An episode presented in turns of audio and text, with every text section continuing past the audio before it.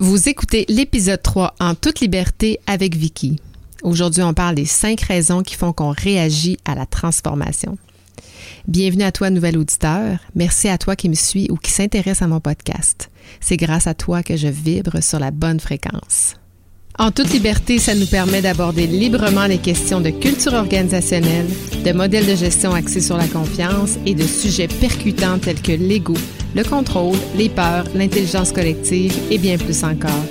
En toute liberté, c'est aller au fond des choses pour sortir de nos zones de confort et expérimenter de nouveaux angles pour qu'une petite transformation s'opère. Comme personne, agent de transformation ou comme gestionnaire, je veux t'aider à te propulser vers des sommets qui te transforment. Merci d'entrer dans mon monde de liberté. Savais-tu que ce n'est pas l'âge qui influence la réaction au changement, mais la durée dans un poste? Contrairement à cette croyance, selon les études, il est démontré que ce n'est pas l'âge qui est en cause.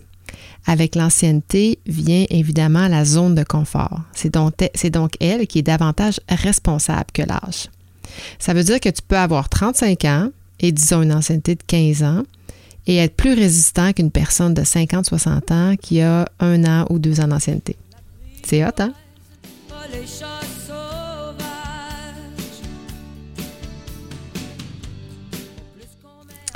Savais-tu que le changement est naturel chez l'humain? C'est le rythme qui ne l'est pas.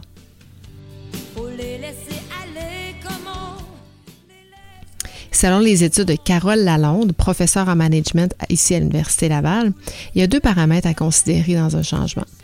D'abord, il y a le rythme, ensuite, il y a l'ampleur. Le rythme, lui, peut être rapide, voire radical, ou encore il peut être lent. En fait, si on dit qu'il est lent, il est plus progressif.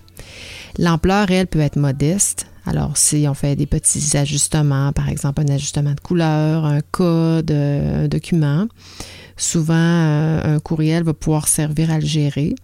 Euh, mais encore, l'ampleur peut aussi être très grande. Pensons à un redressement ou encore à une transformation organisationnelle, ce qui nous intéresse aujourd'hui. Donc, plus le changement est grand, plus le changement est rapide, plus il nécessite de la gestion du changement. En transformation organisationnelle ou culturelle, l'ampleur, elle est majeure. On change presque toutes les sphères de l'organisation, presque toutes les sphères de gestion. C'est pourquoi il faut éviter de brusquer les choses et le plus possible contrôler le rythme. Ça veut dire, va pas trop vite, attends que les gens assimilent les changements et accompagne-les. On en a déjà d'ailleurs parlé dans l'épisode 1 avec Anne-Sophie Michel. En fait, on a parlé de l'accompagnement de l'humain dans la gestion de changement. J'ai aimé ça quand Anne-Sophie dit que tous les porteurs de changement devraient développer leurs compétences en gestion humaine du changement. J'ai aimé ça, puis je suis entièrement d'accord avec elle parce qu'en gros, c'est ce qui fait que les changements sont pénibles dans nos entreprises. Puis c'est ce qui fait aussi que les entreprises ont encore besoin d'accompagnateurs, d'accompagnatrices comme nous.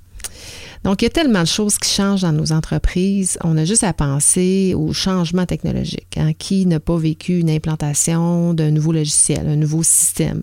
Pensons à Office 360, où les entreprises sont toutes en train d'intégrer de, euh, ce, ce système-là dans leurs entreprises. Ça fait réagir.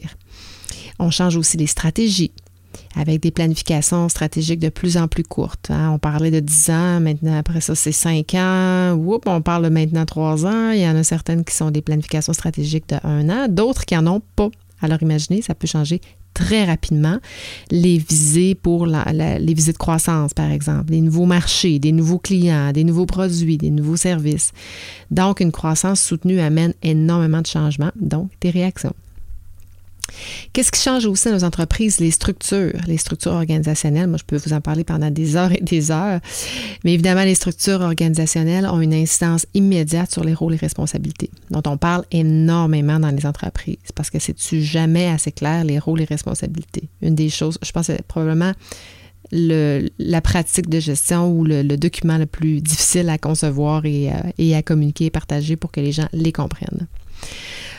On parle aussi de changement de culture, de changement de dirigeant ou des changements de gestionnaire. Donc, ces deux changements-là, culture et dirigeant, pour moi, sont les plus importants en matière de réaction émotive parce qu'ils amènent énormément de changements, de turbulences. En transformation organisationnelle ou culturelle, on joue sur toutes ces sphères-là. Moi, quand je débute une démarche en transformation, qu'elle soit organisationnelle euh, ou culturelle, je te confirme que j'amène énormément de turbulences et beaucoup d'émotions.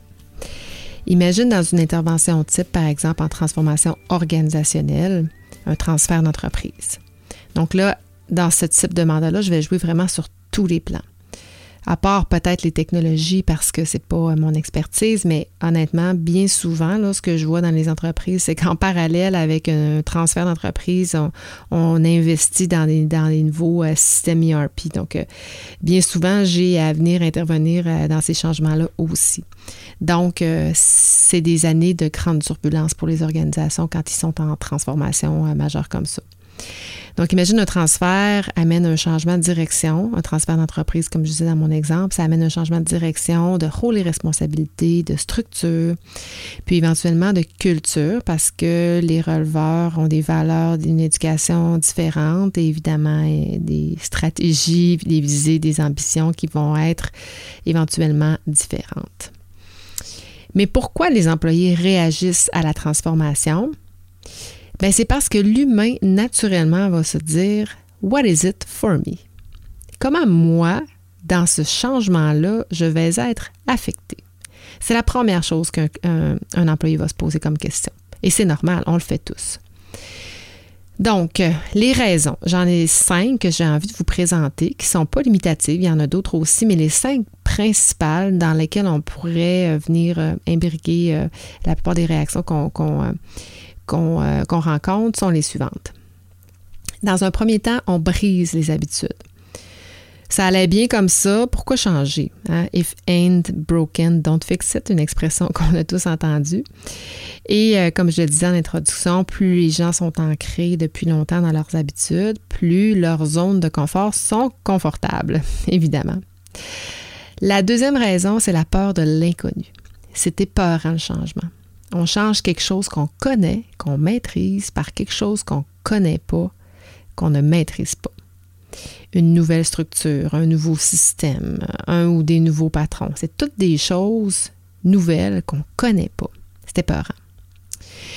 Euh, une troisième raison, dans le même ordre d'idée, c'est que certaines personnes vont avoir peur. Peur de ne pas être à la hauteur. Peur de ne pas avoir les connaissances ou les compétences requises. Alors imagine quand on n'accompagne pas le changement, comment les gens peuvent être stupéfaits ou apeurés quand ils apprennent un changement, de dire qu'ils ne sont pas capables ou encore qu'ils se sentent imposteurs, encore pire.